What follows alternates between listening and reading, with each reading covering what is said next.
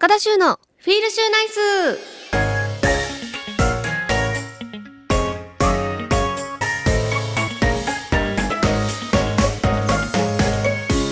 皆さんこんばんは高田修です。高田修のフィールシューナイス。この番組はリスナーの皆さんが明日から笑顔にあふれたフィールシューナイスな一週間を過ごせるように私高田修が興味のあることをまったりとお届けしていく番組です。さあということで今日は12月18日。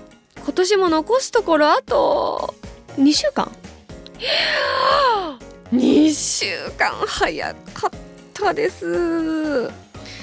あの皆さんもね師走忙しいと思うんですけど私も忙しくてですね。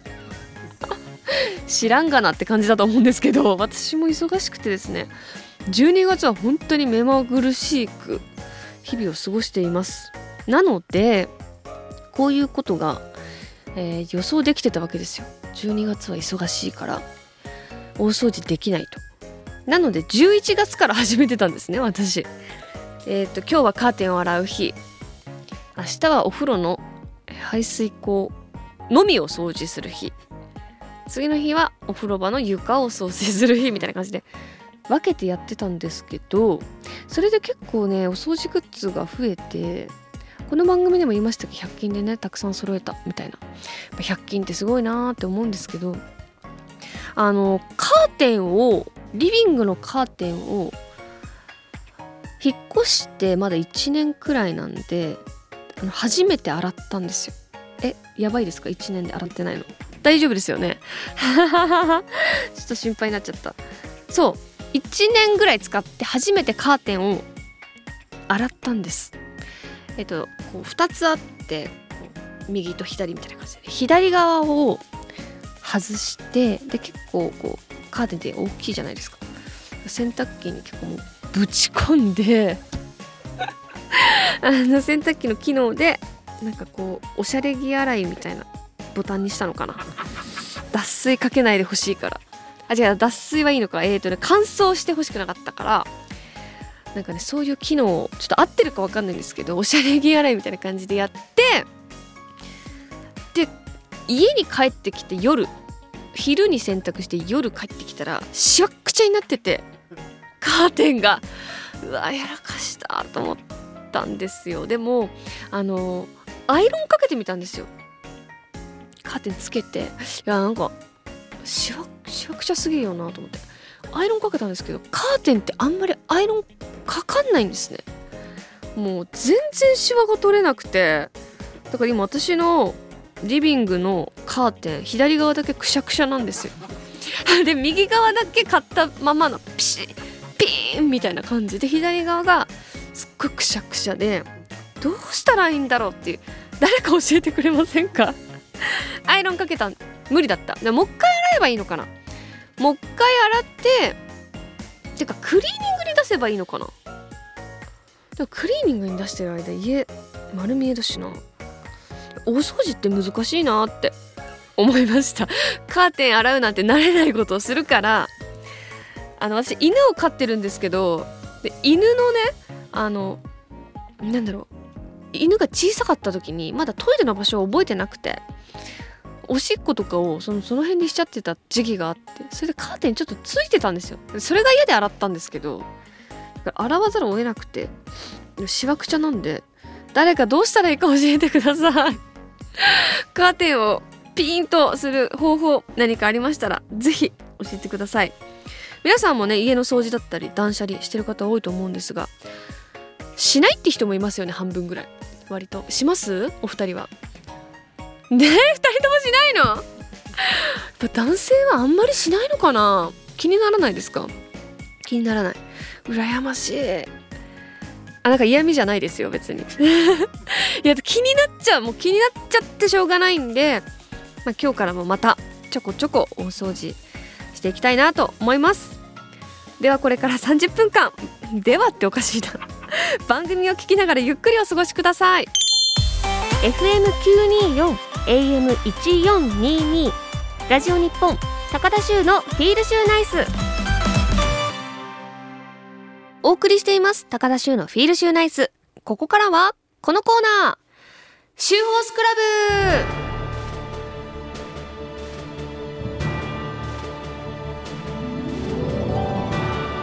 このコーナーは私が競馬で気になったレースや馬について話したり競馬の歴史や知識を改めて勉強しようというコーナーです。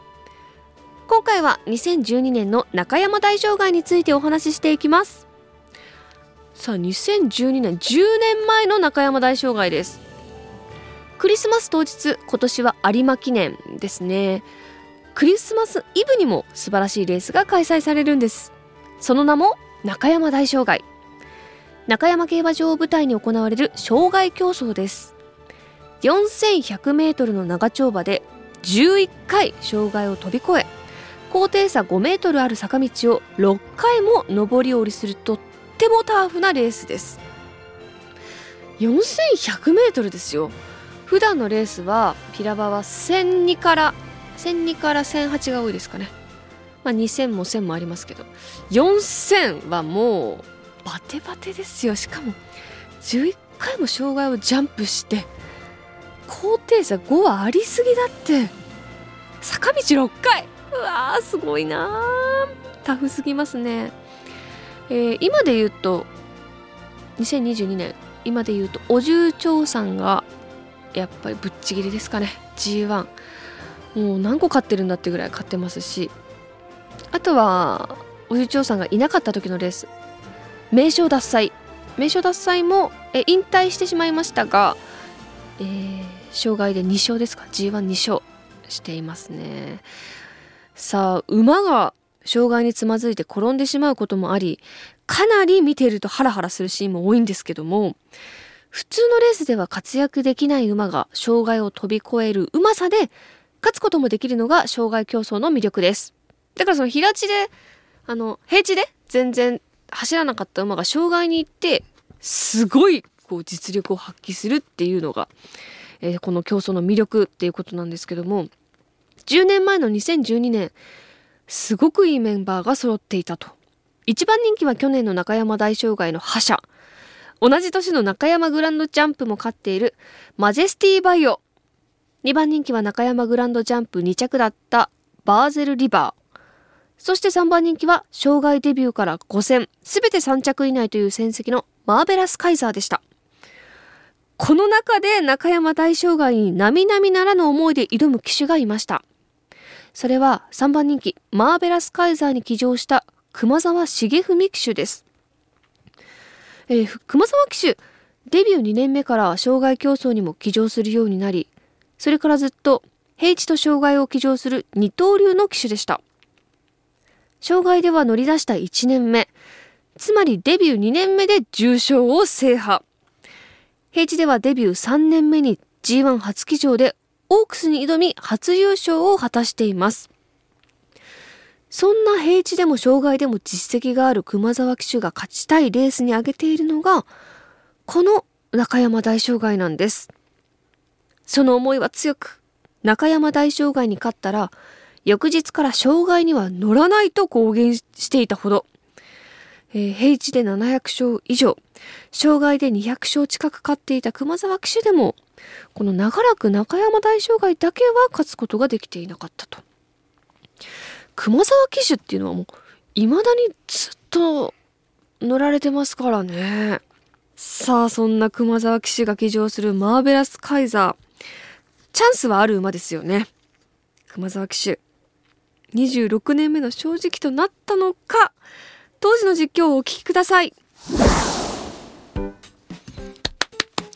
G1 初制覇しました。すごい。これ最初出遅れましたね。ちょっとハラハラしたんですけどもそこからこう徐々に徐々にポジションを上げていって最終障害の時には2番手ぐらいですかね。そこからのえー、迫り来る後続を突き放して熊沢騎手手腕が光りましたね。マーベラスカイザー優勝です。人馬ともに中山大障害は初制覇。素晴らしいですね。26年目の正直となりました。えってことはこれ障害卒業しちゃうんですか？さっき言ってましたよね。さあどうなんでしょう？さあ熊沢騎手中山大障害に勝ったら翌日から障害には乗らないと公言していたということでしたがレース直後に記者の質問に笑顔でこう答えています。これで障害は卒業しようと思っていたけどまだやめられないね。よかった。だから今熊沢騎手まだいらっしゃる。そうその言葉の通り今でも障害競争に騎乗していると。2015年には史上初となる平地障害ともに200勝という記録を達成2016年には通算1000勝記録去年には障害競争255勝目を挙げてついに障害競争における歴代最多勝記録を更新しました。障害競争255勝目もうもうもうもうもうもうもう。なんかこれだけのレジェンドの方ってぱり目標ってどこになるんですかね？だってもう中山大将が勝ってますから。でこれだけあの障害とか平地記録を達成してしまって歴代最多勝記録も更新してどういうこう次なる目標があるのかなっていうのはすごく気になりますね。今度一回でもいいからインタビューとかしてみたいなさあということで今週の土曜日に行われる中山大障害。前人未到の障害。G19 勝という記録を残した。アイドルホース冒頭でも言いました。お重長さん。ラストランとなります。まずは怪我なく無事に走り切ってくれることを祈りつつ強いところを見たいなと思います。さて今回は2012年の中山大障害についてお話ししました。以上シューホースクラブのコーナーでした。高田修のフィールシューナイス。高田修のフィールシューナイス。ここからはこのコーナー。秀逸。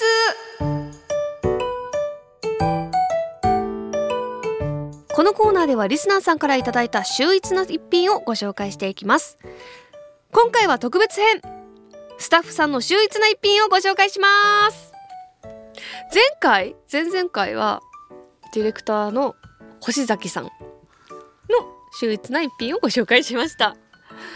あれ何でしたっけ？えー、っとねあそう柿柿の種柿の種。秀逸な一品でしたよ。今回は構成作家の稲谷さんの秀逸な一品をご紹介させていただきます。かわいい。何これ？なんかね「もちぷよ」って書いてある。女子が持ってきてくれそうな感じですね。近年コンビニ各社ではスイーツに力を入れていますが中でもローソンはコンビニスイーツ界に革命を起こしたプレミアムロールケーキなどが有名なうちカフェというブランドで様々なデザートやアイスを展開していますね。今回スタッフさんがおすすめしてくださる一品。うちカフェの中から先日リニューアルしたばかりのもちぷよ独特のもちもち食感の生地と口当たりの良い北海道産生クリーム入りのミルククリームの組み合わせが癖になる一品です。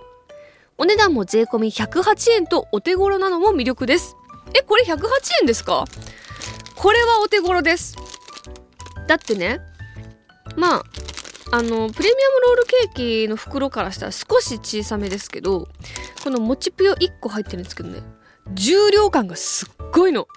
もうずっしり多分ミルククリームが入っていて周りのこの黄色の皮は何だろうこのなんかシフォンケーキみたいな何て言ったらいいんだろうシフォンケーキみたいな感じの中に生クリームが入ってる。しかも北海道産。うちカフェって美味しいですよね。私うちカフェのねあれ好きです。たい焼きの中にカスタードクリームが入ってる。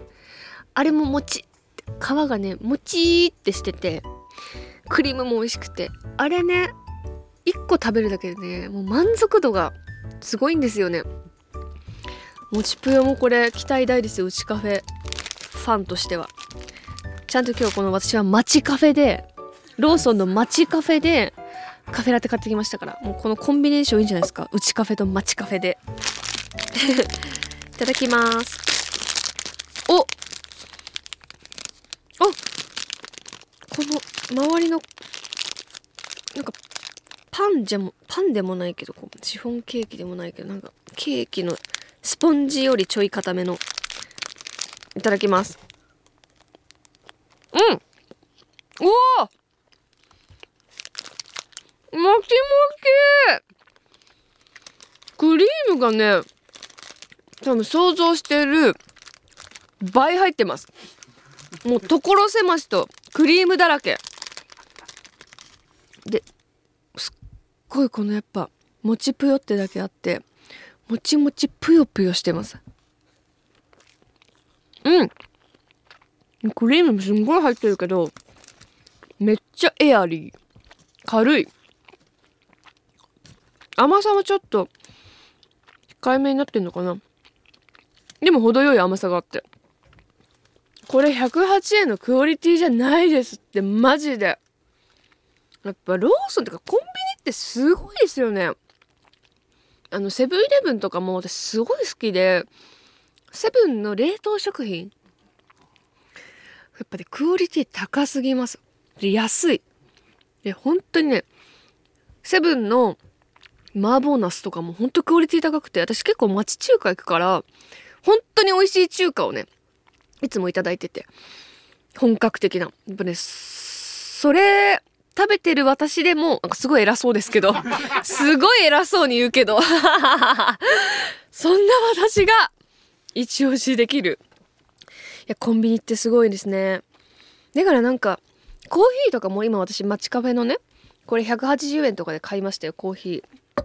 入れたて、引きたてのコーヒー。だからこの、コンビニ業界が強すぎて、他の、例えばコーヒー屋さんとか、ケーキ屋さんとか、どうなんですか？売り上げとか変わってくるものなのかな？絶対変わりますよね。あの、特にコーヒー屋さんなんか、ここ5、6年じゃないですか、こういう機会ができたのって。もう圧倒的にコンビニの数が多いし、家でとこう、ちょっとパッとコーヒー買いたい時に、しかも待たずに、こう自分で作って買えるっていう、これ、発明ですよね。で、100円台で買えちゃうから、うち夏とかも、あの、前住んでた家が、コンビニがすっごい近くにあったんで、1日3回とかローソン行ってたんですよ。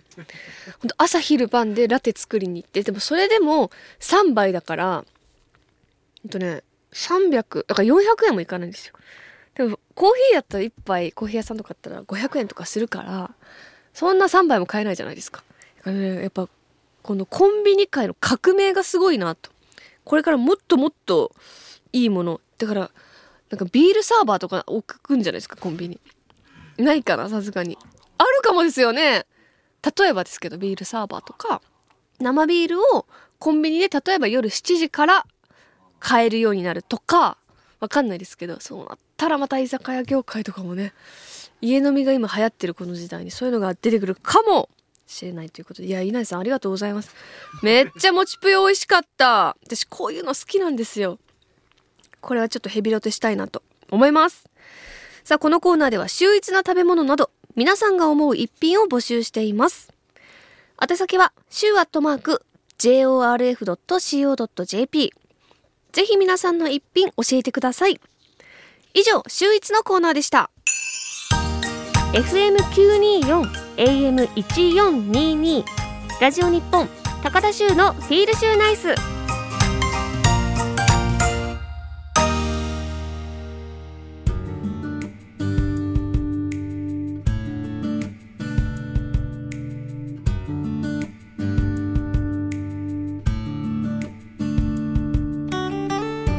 送りしてきました。高田修のフィールシューナイス。そろそろお別れの時間です。では私からお知らせです。私がプロデュースしているお酒秋花2022が現在発売中です、えー、北海道のお米水星と北雫2種類のお酒を販売しています。お酒は山田商店で購入できますので漢字で秋に華やかそして漢数字の7秋花で検索してみてください。続いて番組からのお知らせです。この後私高田修が番組の最後に一言つぶやく週の独り言がカルタ風ブロマイドになって現在発売中です。